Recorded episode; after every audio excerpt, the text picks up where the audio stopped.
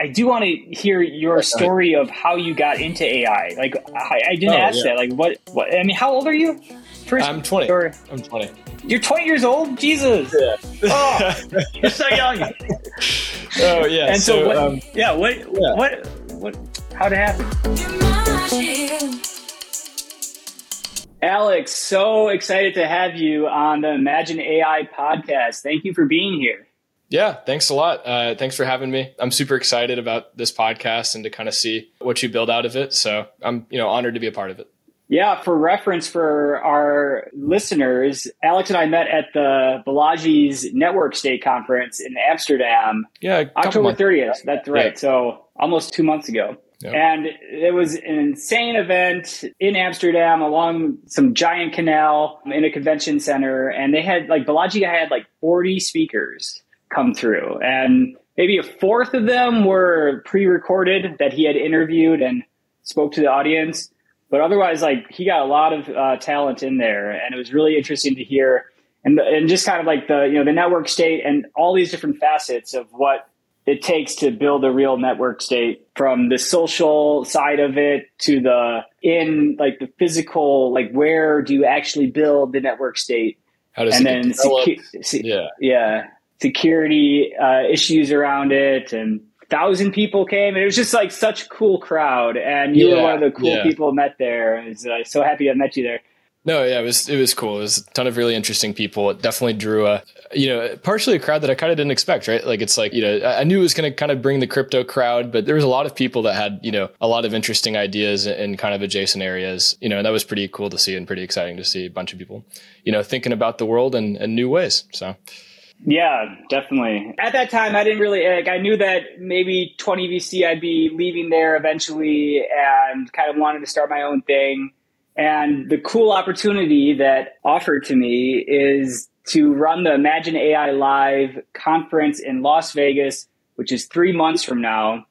And we're getting it's me and two other co-founders, one main co-founder, and he kind of like corralled me in to help with social media and to get the word out. The goal of it is to get all of the the top AI creators. So we've got lots of um, people you've probably seen on Twitter, like Linus Ekenstam and Rowan Cheung. Rowan yeah, I've Cheung. seen, yeah, I've seen him. He has a pretty good updates. Oftentimes, he does a good yeah, job. so he he's like, Yeah. yeah. he's hopefully going to come. It's not for sure, but he's like in partnership with us. And then um, it was really focused on like businesses, like what can businesses do to implement AI to help streamline things and to get more productive.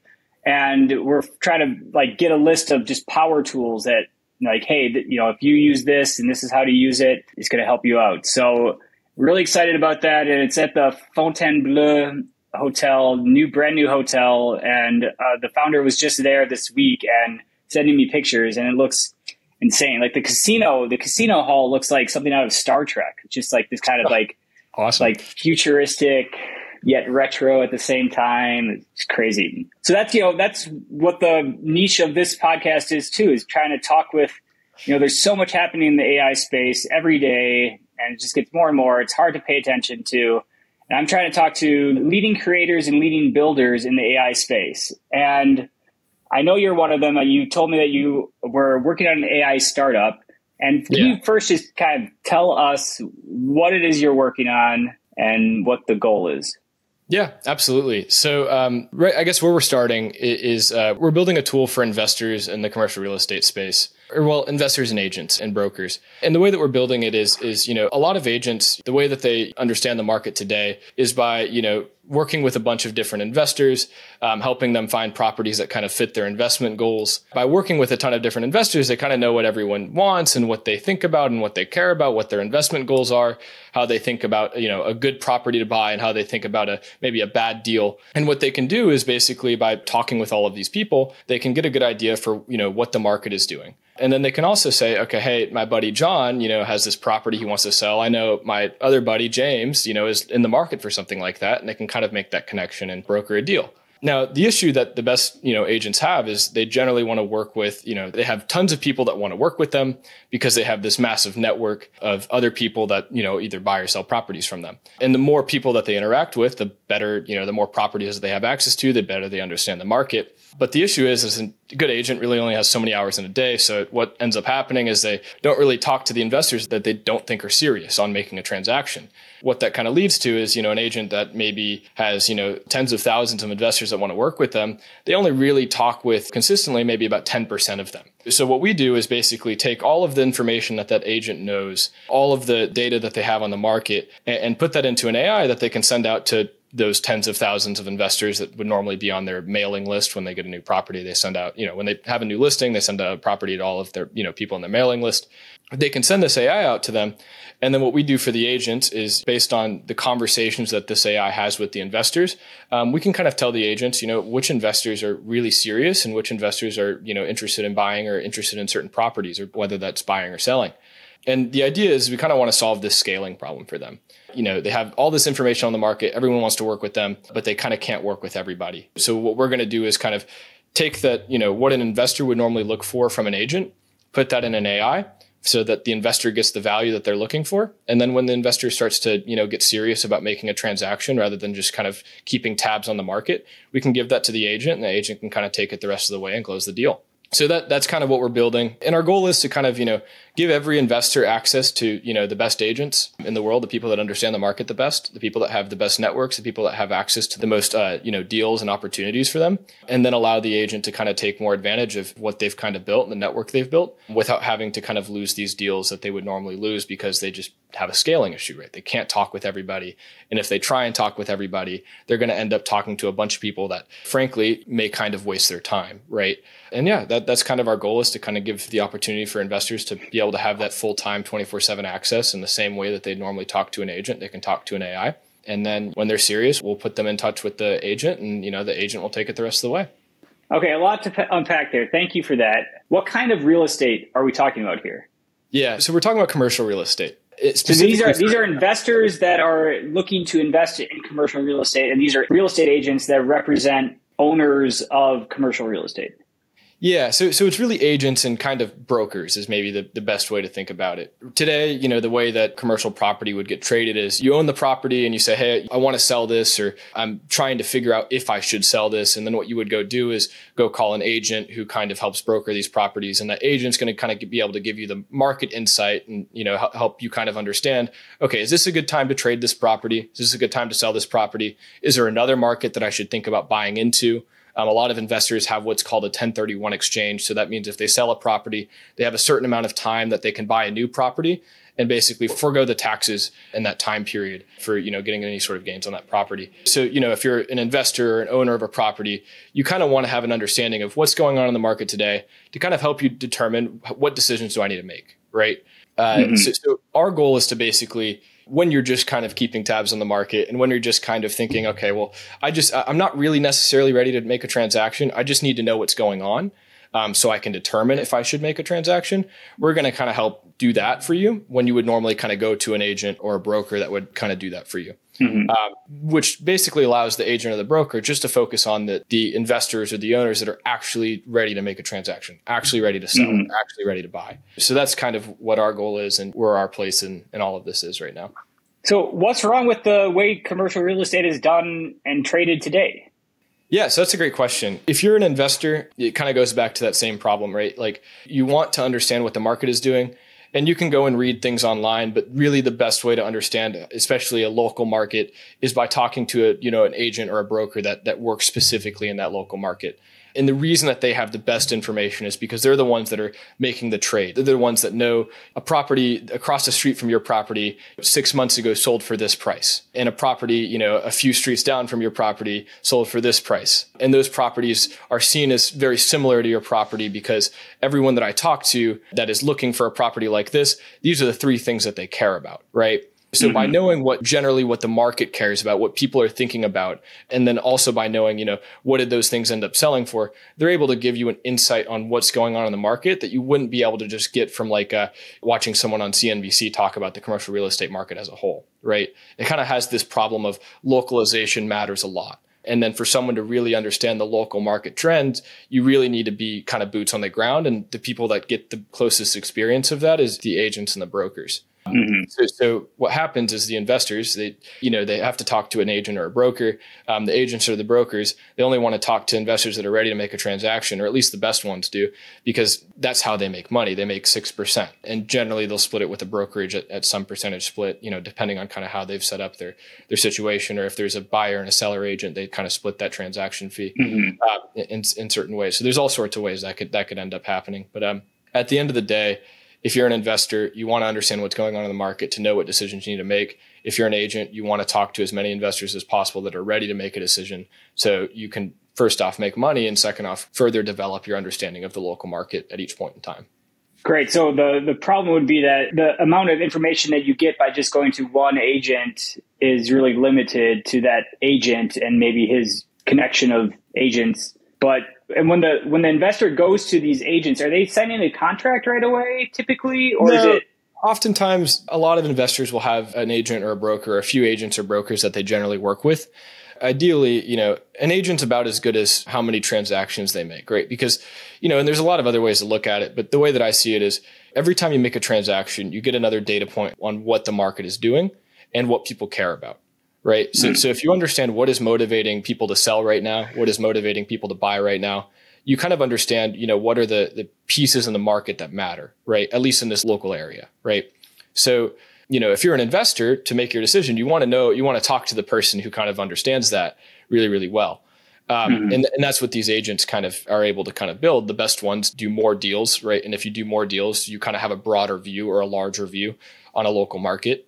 I suppose that each agent, like it's their network of you know it's all these the nodes that they're personally doing but all their their network of personal connections and knowing what nodes they're making yes. as far as transactions go and so yeah. how is ai going to solve this like how is your company going to solve this problem yeah so so if you're an agent all you have to do is you kind of have all of this data of all the deals that you've made and all the conversations you've had with investors you you have an understanding of the market you basically just put that in into your version of our ai right and then you send that out to your investors. And then our AI, you can literally have a conversation with. You can say, you know, uh, what's the market like in Houston? And it'll tell you what the market is like in Houston. Okay, well, you know, what are rental rates right now in Houston? Can you give me an idea of, you know, how much can I get a tenant to pay to be in Houston, right? To be in a, a shopping center in Houston right now? And it's going to say, okay, well, tell me a little bit about the shopping center you're talking about. Is it a community center? Is it this? Is it that?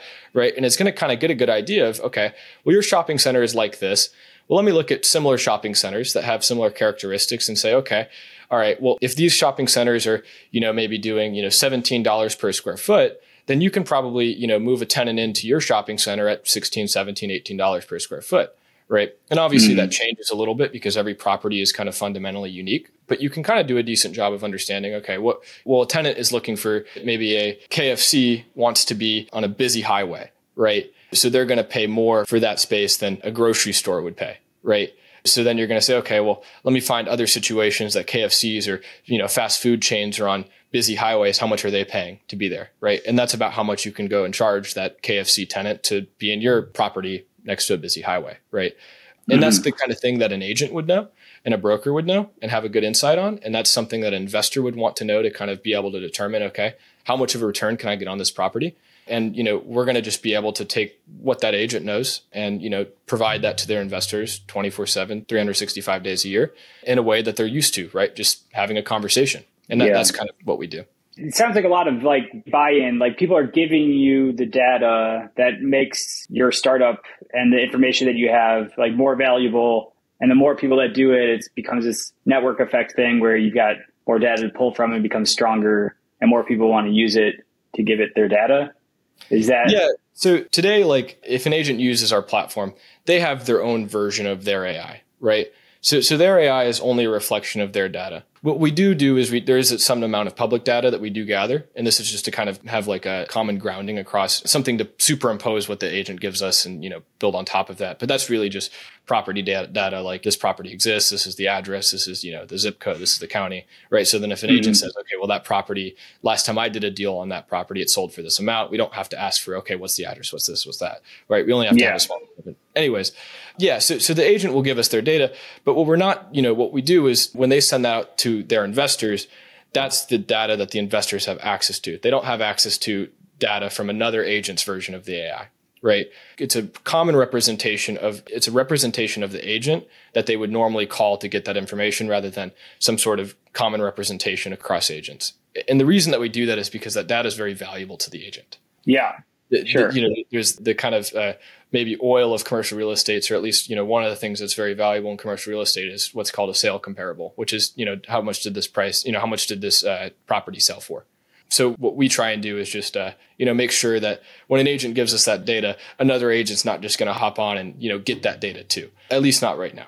So, so that's that's so, kind of question. So I'm aware of the MLS, and is that for commercial real estate as well, or is that separate? They have MLSs for and, both. And what is the MLS? What is MLS? MLS is just like a, if you just think about Zillow, right? There, there's yeah. just like one that uh, real estate agents have that other people can't access, right? So, so if you're like in Dallas area or in Miami or in I don't know how it works overseas, but if you know you're in a certain area, then there's an MLS in Miami, right? And then if you're a real estate agent in Florida, then you would have access to the MLS in Miami, right?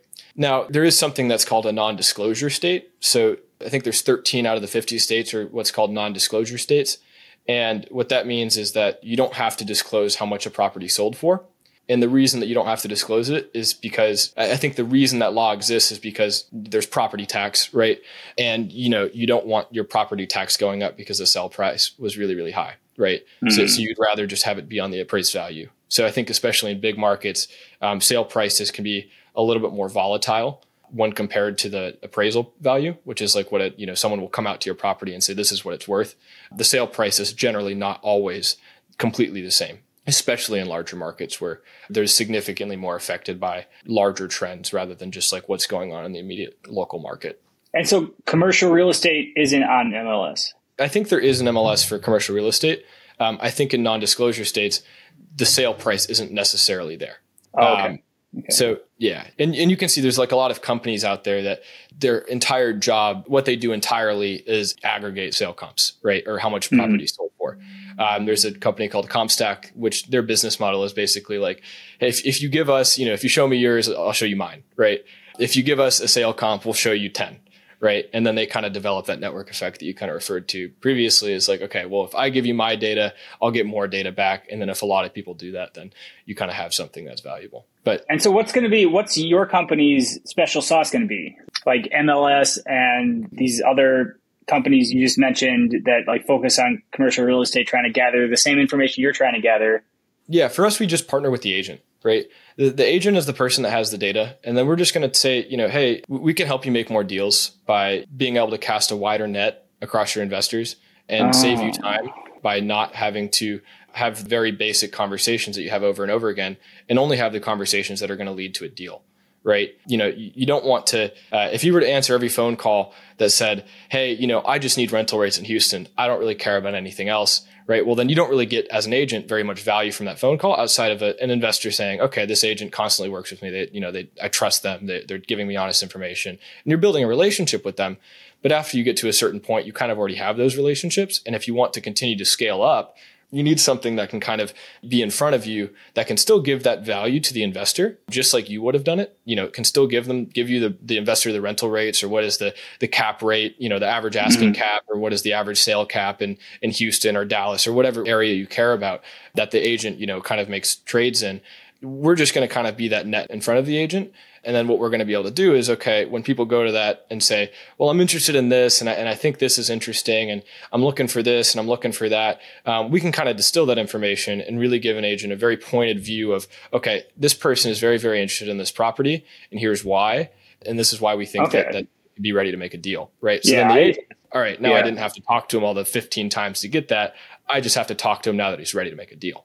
For sure. So this is like an AI service like a service that the providing the agent, commercial real estate agent, that they're buying to help streamline their processes and make life easier for them so they can access and talk with more investors.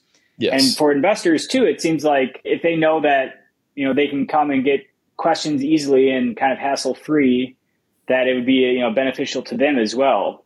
Yeah. Exactly. They don't have to call an agent and then call them three or four times, hope that they answer one of them, right? They can just go to this platform and, you know, even arguably get a more accurate real time answer because every single time you ask for rental rates, we're going to go and recalculate exactly what the new rental rates are at point in time, right?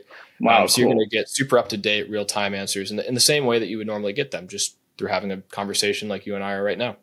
Right. So what's the company's name again? Uh, it's called, it's called Theus. So, uh, it's like uh, we took Prometheus and, and, we cut off the Promi, and the kind of intuition behind it is, yeah, we, we want to kind of give the the power of you know the ability to kind of scale yourself to everybody, which I think is kind of a larger trend that as AI becomes more you know widespread, and you know we see AIs that are even embodied in the physical world, a single individual will have just as much capability for impact on the world that you know normally would be only possible for massive companies or you know governments or nation states right? And the idea is that you know a single individual could command you know millions of ai agents on their behalf and have the same degree of impact of as a person commanding you know a million other people right?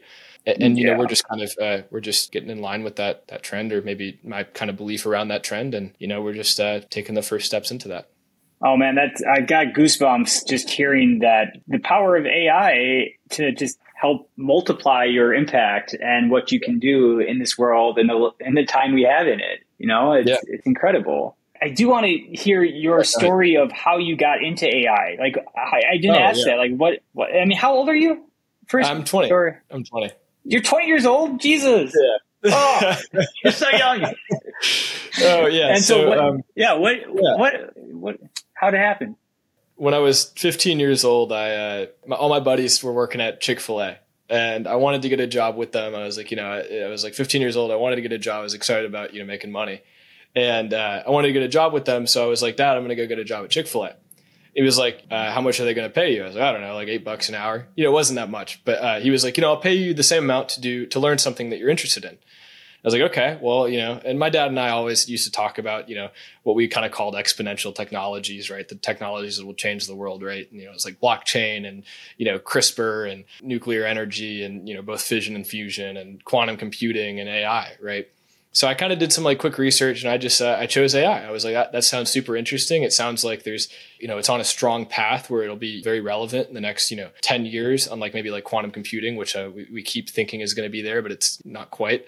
So so I chose AI. I took a few courses. I took the you know if anyone's in the space they know the Andrew Ng courses. I took a few of those and uh, that summer after that I started you know doing some internships over the summers and then out of high school I was uh, hired to work on a sales AI tool company I, I worked with them through college. I studied like applied math and physics in college, but I kind of knew I was never going to graduate. I kind of knew I was going to drop out and eventually do my own thing. But yeah, about three semesters into college, I dropped out, worked for that company full time for about six months, and then left and started my own company. And that's where I am today.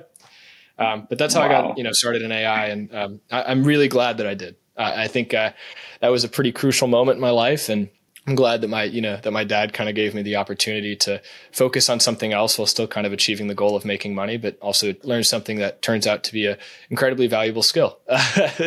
so yeah, that's, that's no. kind of my, my, my story in short. That's amazing, and good on your dad to take that yeah. take that chance and give you that offer. Uh, my dad was an economist and taught me uh, the opportunity cost from an early age, and would always yep. give me like, "You could do this, or we could do this," and you know, one thing there's always a there's always a cost. No such thing as a free lunch. So that's um, that's a great mental yeah. model to have baked in from an early yeah. age. I mean, that's like a, yeah yeah. So the, okay, you got to just break it down for me, like really basic, because you're talking about like somebody having hundreds, thousands of AIs. What is AI? Yeah, that's a big question, but I think I think it's best explained in like uh, what fundamentally changes about the world.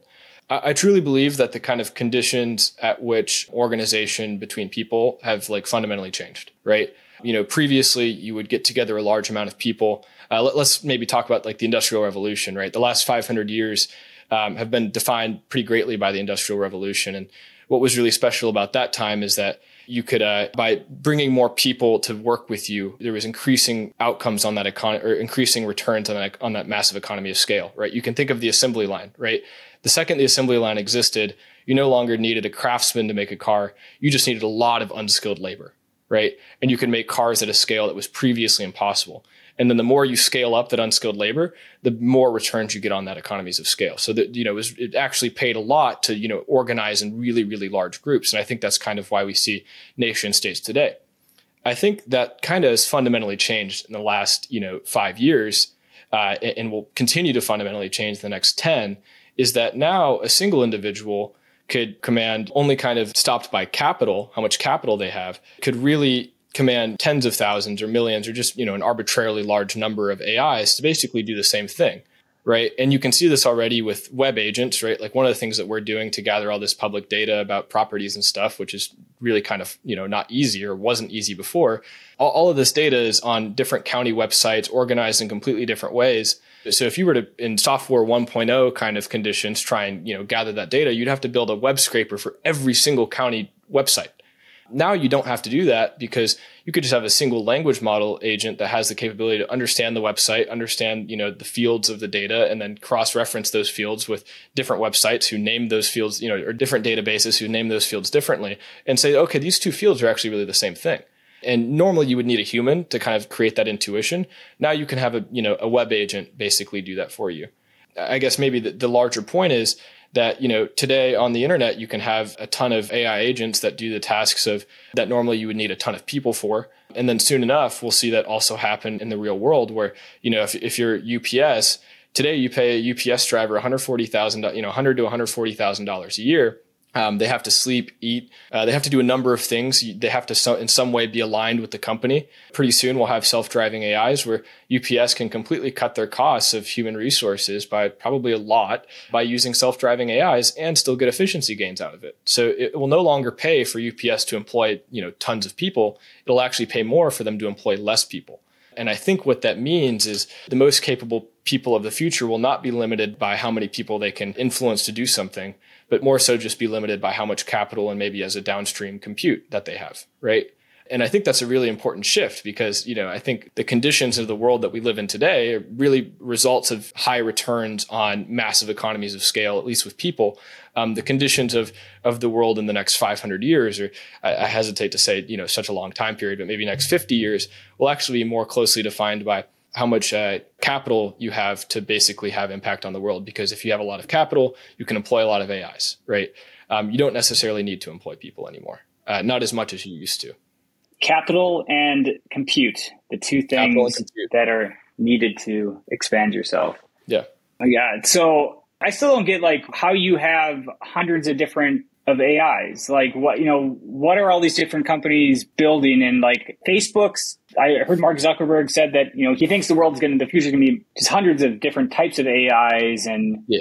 And then can you help me like break down, maybe answer that, and then a follow up is like, how do you keep things personalized to you yourself, like in your data, who you are, so that the AI knows that stuff? Yeah. So that's kind of the open question. Okay, now we know that we have we can theoretically take a bunch of AIs that do things on your behalf. Okay, but like we you know, when you have the fundamental tools like language models, you can say, "Hey, I want this information from this website." And it's going to be able to go look at, you know, go use a function call to go get the HTML of that website, semantically understand it just like you would and then get you the information. But the big kind of open question is how do you actually orchestrate them? Like uh, and the level at which you can orchestrate them actually pretty much determines at what level of task you need to give the ai right? So today you can't give an ai a task of like build me a business that gives me a million dollars a year right? That's way too big of a task right?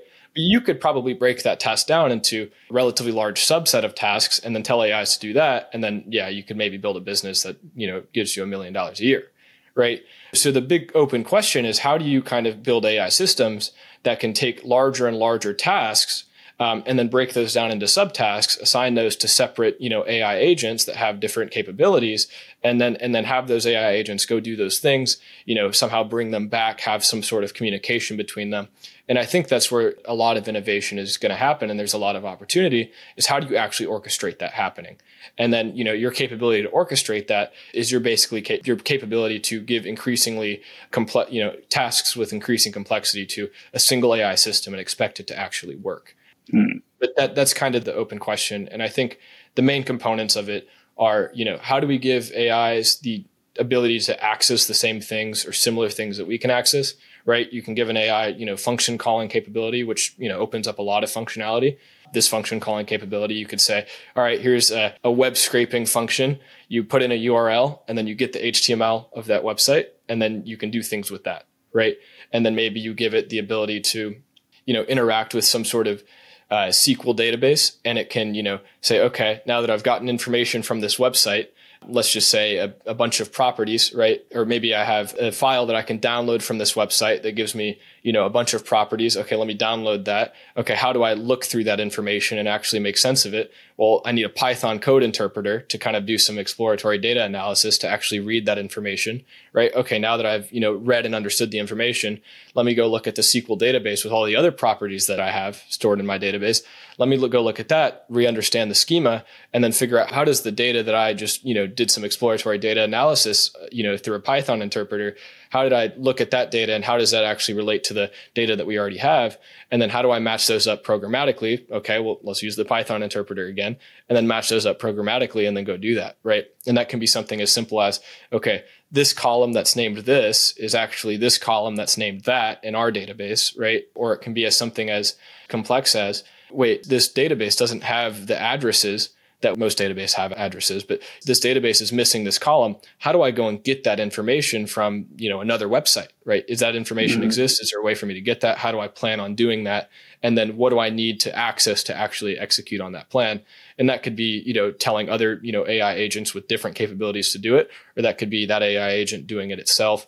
And that's kind of where the complexity lies and, you know, where I think there's a lot of room for innovation and there's going to be a lot of great companies that are built out of these kind of paradigms of how do you, you know, orchestrate these agents? How do they communicate with each other? How do you determine what agent has access to what? And how do you determine, you know, what they're able to do and what they're not able to do? And that's kind of the, that's the open question, but we kind of have the mm-hmm. tools to make that happen now. What are the any other big function calls that are predominant in AI today that are being used? I think you, you just referenced two. Yeah, I think there's some really exciting ones. I've been continually impressed with how well an AI can write a SQL query. We use a lot of SQL queries in our in our backend. Um, and our AI will literally run a SQL query to tell you something like rental rates. And it's just incredible how well it does it. So I think LLMs integrated with SQL databases is an incredible way, you know, incredibly powerful. LLMs integrated with, you know, web scraping tooling is incredibly powerful. One of the ones that I've kind of looked at more recently is uh, Wolfram Alpha, well, Wolfram uh, API has some really, really interesting um, capabilities. Uh, uh, Stephen Wolfram has built that, you know, kind of uh, language to understand the world. And that works really, really well with language models. So that's another really good one. I would say some other interesting ones is going to be language models talking to other language models through function calling giving a task to another agent through a function call. You could you could imagine like a function call that just uh, mm-hmm. says, "Okay, here's the task, and here's what you need to take care of that task," and then that would go and create another agent with that task, and then the tools that it needs to do that task, and then you know I, I think any anything that you would normally get through an API, you could just reimagine that as a function call. What is the function of the AI talking to you, like conversing with you? Where I'm a little confused about like how that the LLM like, what am how I does missing there? Between talking yeah. and then how does it choose between function calling? So there's a bunch of different ways to do it. Um, the way that we do it is uh, we give it access to function calls and then we just you know that that's a certain json format and then we say okay well if it's giving us a json format then it's a function call if it's not giving us a json format then it's just responding you know to the user but you, you could basically do it in any way you want you could you know say respond to user is a function call right you can make everything a function call um, mm. You know, I think, and it kind of comes down to you know how the model was fine tuned. Um, if it was fine tuned to work in a certain way, then you probably want to just take advantage of how it was fine tuned rather than trying to come up with a whole new paradigm. Mm. So that, that's what I would say is kind of the difference. But you could also have language models that don't talk to people, right? That's kind of maybe a, a key thing that people don't think about as much because they're like, well, Chat GPT, I just talk to it. Like, what else does it do? Yeah. You could have a language model who just has a task and then just carries out that task as a series of function calls and you know what you could call an internal thought which is it just generating tokens to itself to kind of further understand something. Okay and so the last thing i'm trying to unlock in my understanding here is uh, the ai or the llm how it can know about you and like what you're about what you know. One of the things i'm really curious about is ai applied to language learning and I think there's, you know, there's so much potential to have a AI language tutor. You know, I'm, I'm struggling to learn Korean. I've moved to Korea in, in 2015. I've done a lot of lessons, done start, started and stopped, and I'm still not great. You know, it's yeah, inter, you know, yeah. beginner, intermediate at best. But if I had an AI tutor that kind of knew what I know, know what you know, and knew yeah. where I was, and then like every day I could kind of talk to it for a certain amount of time, and like could just kind of refresh what I already know, and then just push me a little bit further down the road of understanding more. I mean, that's going to be possible. So there's that, but then also like you know all these cameras and like the input you're giving it, right? And that you know this is what I talked to. This is this is what I said to that person you know, like the Rewind app, and there's a few other ones out that just storing everything that you know. You, you turn it on and you say, yes, you can record all this stuff and keep it. And now you're starting to understand my speaking patterns, what you know, and the knowledge I know, the interactions that I'm having, knowledge I'm gaining, knowledge about other people, and just like storing that where you've got this like how do you store know, it? Awesome memory. AI like use it. Yeah. No. Yeah. Uh, I mean, I think that's going to be one of the most exciting use cases for AI is the personal AI uh, one day, you know, you, will probably have some sort of hardware device that you know listens and sees everything. There's a lot of people doing this today. You know, I think Apple's best positioned for it, but we'll see how it pans out. And yeah, your AI will hear and see everything that you hear and see, and then what it'll do is it'll you'll go to that AI and you'll say, "I want to learn Korean," and then you know it's going to say, "Okay." Well, you know, you do this a lot and you really, or maybe you know English. Well, let me kind of teach you it in a way that's interesting to you. But, and I think that, you know, it isn't just about language learning, but it's about learning in general, right? Like, how do you learn something? Well, you take something new and then you make relationships between what you already know and that, and then you understand the nature of those relationships, right? So if an AI has all of the context about your life that you have, right, it understands what you already know and it understands, you know, what you don't know. And then between those two things, it can kind of teach you all right, this is how you th- should think about the relationship between these two things. And it'll teach you that in such a native way to what you already know. And um, I think that's a, that's a hugely interesting thing. I mean, really interesting because it's a, a more like, uh, it's a really big question about ourselves too. Like it kind of brings about this question of English is not a single language. It's just a, a similar representation between different people right? Everyone kind of has their own representation of English, none of which is no one who necessarily has the the right, you know, representation of English because there is no right representation of English. It's just this commonly understood set of, you know, sound waves that people kind of commonly put together because we all have a sh- relatively shared experience in, in the outer world that we can kind of make relationships between what we're saying and the concepts we're talking about and what's going on in the outer world. And then we develop that over time and you know at cre- increasingly larger levels of abstraction right? What's really interesting is we've built language models that also have that same representation of language or at least a similar enough one where they're a- capable of interfacing with us and I think it's uh, really, really interesting. Uh, you know, I think in general, AI, you know, makes us ask a lot of really fundamental questions about what we are and who we are and why we're here. I think uh, we're really getting to the point where like you know that's why everyone has an argument over what is AGI, what is not AGI, what should an AI be able to do is because we just don't really have this you know fundamental understanding or agreed upon fundamental understanding of what intelligence is, what consciousness is, and it kind of brings up all these sorts of questions. And you can kind of see it in just about every question of AI, even if you say like, you know, how can it teach you something? It's still like such a fundamental thing that you're actually talking about, and it's uh, super interesting. Man, I'm so enjoying this. It's it's really uh it's really great to hear you go on about these things and just explain you explain it very succinctly. So bravo on the communication here. Yeah, I'm I'm right with you in just how exciting of a time this is, and that's you know why I'm doing this podcast, and that's why I'm trying to focus on the space is just to get a better understanding of it and tell other people that hey, it's here, it's not going anywhere, it's only going to get more and more relevant, powerful, and more a part of our lives.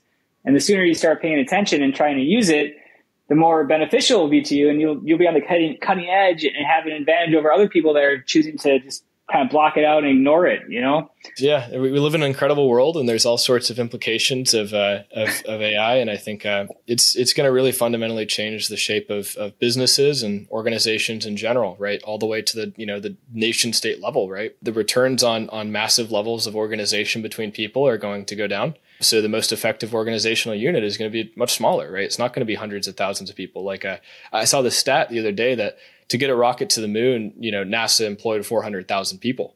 And that's such a tell of the time of like, uh, you know, and at that time we only had so much computation. So you had to have a lot of people doing a lot of things very manually, right? And now SpaceX has, I don't know how many people that, that they have, but it's definitely not on the magnitude of hundreds of thousands. And they're able, you know, they, they intend on sending something to the moon in 2025 and you know there's an argument to be made well we already did it so we already know how to do it but i would argue if we still knew how to do it we'd probably have already done it already. But um, i think i think the point i'm trying to make is you know as technology gets better a single individual has much more leverage than they did previously um, to do things at a larger scale than they did previously. So that so something that you know took 400000 people before maybe takes a thousand now. Um, takes uh, just googled it. Spacex has 13000 employees. So 13000 much smaller. Still pretty number. big. Still pretty big, yeah. but, but not even on the same magnitude. And yeah, and, I, and I'm sure we'll see that go down over time as we see, you know, especially in SpaceX's, you know, situation, AIs that are more embodied in the physical world, which is uh, ironic enough. You know, Elon Musk is also concurrently working on that. Yeah. So, so well, I, I, think Elon Musk is a pretty good example of somebody that's like using capital and compute to try to do as much as he physically can to have impact in the world. You know, it's yeah, pretty crazy. And he's, build, and he's building the tools to increase the leverage that he has with his capital and compute. Right, he's building mm-hmm. Tesla Optimus. He's building self-driving cars. Right, not only is he leveraging his capital and compute, but he's also building the tools that will increase the leverage of that capital and compute, uh, which is you know an incredibly interesting thing. With like Tesla recording Optimus. everything that's happening. Yeah. What, wait, what is what is Tesla Optimus? So Tesla Optimus is basically humanoid robots with an AI, you know, as a brain and the idea there is, uh, well, if we can, you know, make a humanoid robot for ten thousand dollars that can do anything that a human can do, but better, theoretically, with a similar amount of intelligence or the effective amount of intelligence. Well, you could make a one-time payment for ten thousand dollars for a robot that could do a fair amount of tasks that you would normally pay a person to do. Uh, maybe you'd pay a person eighty thousand dollars. Right? I mean, the numbers are relatively arbitrary, but I think the scales are what matter, right?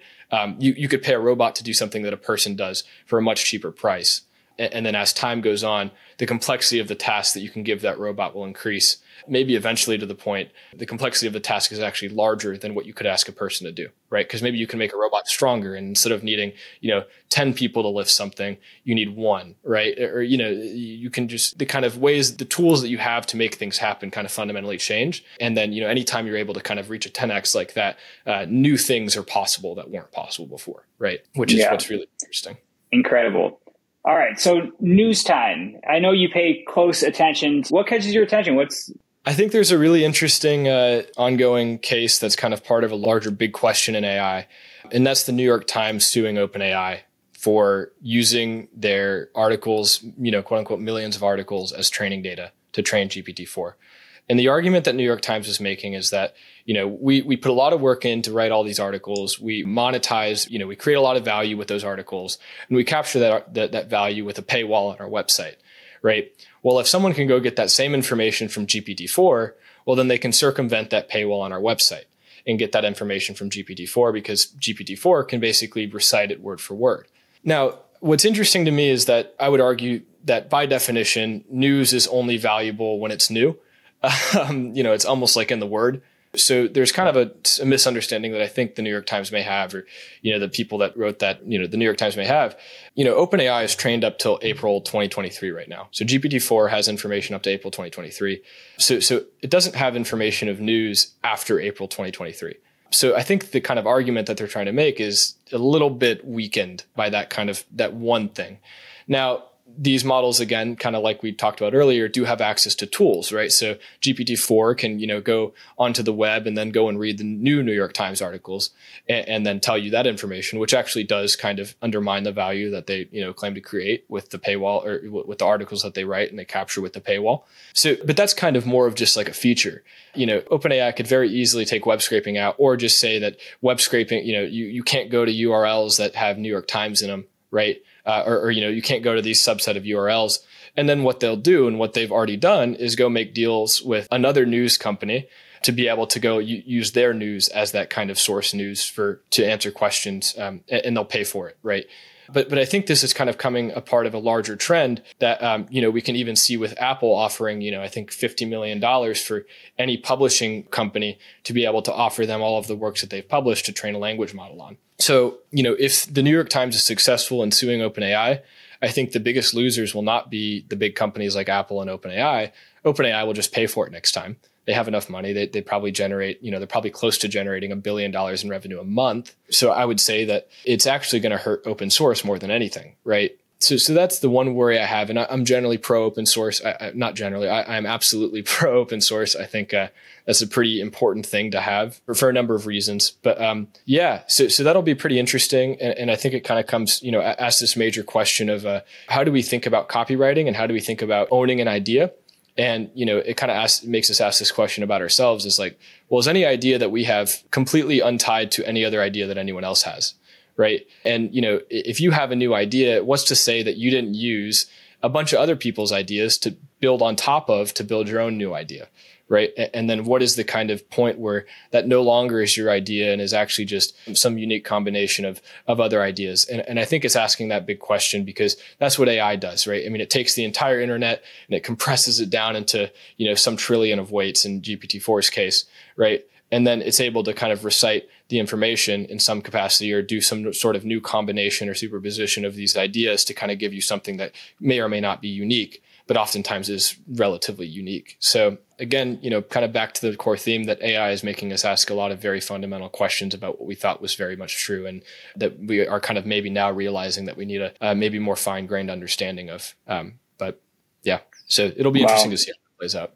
The news story was everywhere. I um one comment or thing that yeah, it was it's not my idea, some other idea that I took that I'm now you know kind of claiming as my building off as my own idea is how uh, Grok is going to be a big winner from it because inherent in what Grok is is that it builds off you know it learns off of X's data of users and all of it's like news and you know what's happening today and you know so they're going to be able to leverage that and people that are like telling the news on X, I mean, they, they know that like they're getting distribution or whatever, you know, but it, it's part of the deal and could benefit Grok a lot.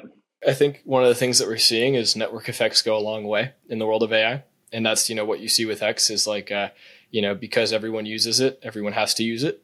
And I think the same will be true for most successful companies in the next, you know, 10 to 20 years is, is that they have a network effect. Because if you don't have a network effect, for the same reason that a single individual can now do something that it would used to take 10,000 people to do. If your differentiator is just that we've worked on it longer, that's going to become less and less valuable. What is going to become more, because it's always going to be easier to do something that you did before. And now we're reaching the point that it becomes so easy that almost anybody can do it, or we're, you know, increasingly approaching that limit, right? So, yeah, I think that's kind of part of a larger trend that, you know, network effects are important and uh, they create a lot of value that it's hard to, you know, recreate without them as opposed to some sort of you know like uh, we worked on this for longer so you can't build it. Like uh, maybe i hate to call it names but like uh, you know in sales maybe in a lot of saas companies cases I, I, won't you know name any specifically but in a lot of saas companies what they have is is a software without a network effect right? And if you don't have that someone will be able to recreate that exact same software maybe even in a way that's even better serves them because it's more personalized because they have ai agents that are doing it they'll be able to create that software in a cheaper way than you know using your product, or or they'll be able to sell that software in a cheaper way than you know selling you know yeah. selling your product, right? So I think that's one of the big things that I've realized that is really important is to have a network effect in some capacity. Yep, I'm right there with you. And you know, one of our personal network effects is just amount of followers we have and people paying yep. attention to exactly. us and and so that's what the content machine is about. And that's what I'm going to, you know, I've been working for two and a half years behind the scenes, helping other people with their content machines, but I'm trying to do it for myself now and the projects I care about. And, you know, also looking for more clients that I can help. And, you know, kind of, I'm doing a, three separate things now, and I might add a fourth in here too. And I, you've given me a lot of confidence that with the, all this new technology, I can make it happen. But, um, yeah. One of the core things, is, you know, the Good Future Media, our media agency that we help podcasters, people with long form content, get the short clips out and get them across platforms in a timely manner, in a continuous manner, and you know, build up following for them and brand awareness and everything like that. So yeah, so I'm right there with you that, you know, it's like you need, you know, and as you as like the CEO of a company, it's like you got to be able to come on a podcast and how are we going to, yeah, how are we going to build a valuable yeah. company? Yeah. Yeah. Oh yeah. No, that, that too, right? There's a lot of value in, you know, coming on a podcast, you get a lot of distribution on, right? Um, yeah. Or, or you know, putting well, an ad on a podcast, you got a lot of mm-hmm. distribution on. And I just feel like, you know, another reason I've done this podcast is my dad was like, how are you going to be able to trust anything in the future? You don't know if it's AI or not, and you know it's going to be all this disinformation and stuff. It's like, yeah, well, it's still the, the faces, like people, and like you know that blue check mark, and like profiles that have been social media profiles that have been, you know, been around for years and have built this trust with their audience. And that, you know, when they say something, That's they know, you know, that they mean it and that, you know, this is a real person. And so that I'm kind of compelling people, like, you got to just get used to just, Hey, put yourself out there. What are you scared of? Like, just represent yourself. It's, we're all living these like doppelganger lives online and it's not, of course, you know, if somebody sees a one minute clip of you or something, that's not who you are. It's just a, of who you are representing yourself to be for a minute at a time, you know? Yeah, no, absolutely. No, that's a great point. I, I think, uh, you know, some sort of proof of personhood and proof of being a human is going to be really important. And one of the things that I hadn't thought about until you just mentioned it is by kind of having a following that you've built over time from the maybe pre AI stage, right?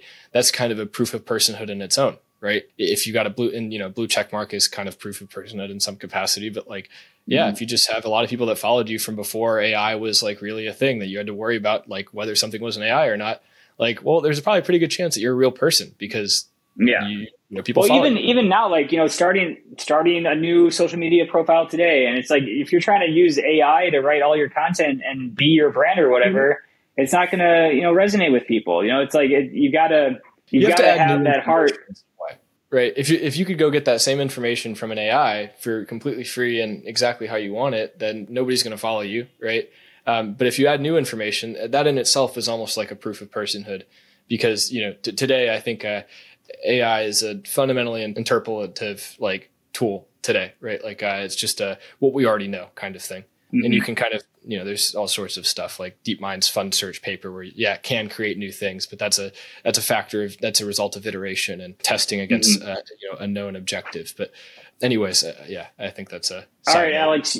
Alex, you're an AI expert. What are the three AI tools that you use every day that you love Oh, to man. use? Uh, GPT-4, I think, is just the best catch-all. I think it will continue to be, at least for the foreseeable future, as they add more, you know, tooling capabilities to it. That's what they're going for. I think that's what they're trying to build. I think if you don't already have a Chat GPT Plus account or whatever their premium version of their account is called, uh, you should definitely get one and you should definitely start using it and try things that you don't think are going to work because I think oftentimes you'll be surprised that they do. So that's number one. I think as as an engineer, um, I really like Cursor. Cursor is an IDE. It's very similar to VS Code in terms of how it feels, but it has you know a lot of AI tools integrated with it. Um, a lot of which are incredibly useful. Um, I think that's probably made you know how fast I can build something much faster. That's another one that I've most recently really been a fan of. And then I think outside of that, I can't say that I use any other AI tools outside of my own. I do think that my own is pretty exciting to use, but that's uh, more of like a uh, I kind of have to use it even if I didn't like it. So Yeah. um, I'm but yeah, sure I- I you're say- iterating on that every day, and you know, in there. I'll send it to you improving too. I, I'd love to kind of get your thoughts. Um, you know, we're, we're Yeah. you know, yeah, we just sent out to about you know 30 investors just to get an initial uh, idea. Nice. You know, iron out any issues, but um, you know, then we'll then we'll. I'd, I'd be happy to. yeah, well, that that's what that's what we're building for, man. We're building for the people that you know normally wouldn't have access to the deals and opportunities and you know agents and information that normally an institution would only have access to, or or a you know a massive investor, a massive private capital investor. You know, we're trying to kind of bring that information to any investor by kind of alleviating the scaling problems that stop a broker from doing that today. Mhm. And that's that's what we're building, and that's what we want to do. All right, Alex. Well, thank you so much for coming on the Imagine AI podcast, and I hope to have you on again soon. Absolutely, man. Wonderful talking as always. And yeah, I look forward to talking more and getting on and seeing this grow too. I think it's going to be pre- something pretty special. So looking forward. Thank you, man. Every day. It's what I'm promising myself. So. I feel you, man. All right. I feel you. talk yeah. to you soon. All right. Cheers. Bye bye.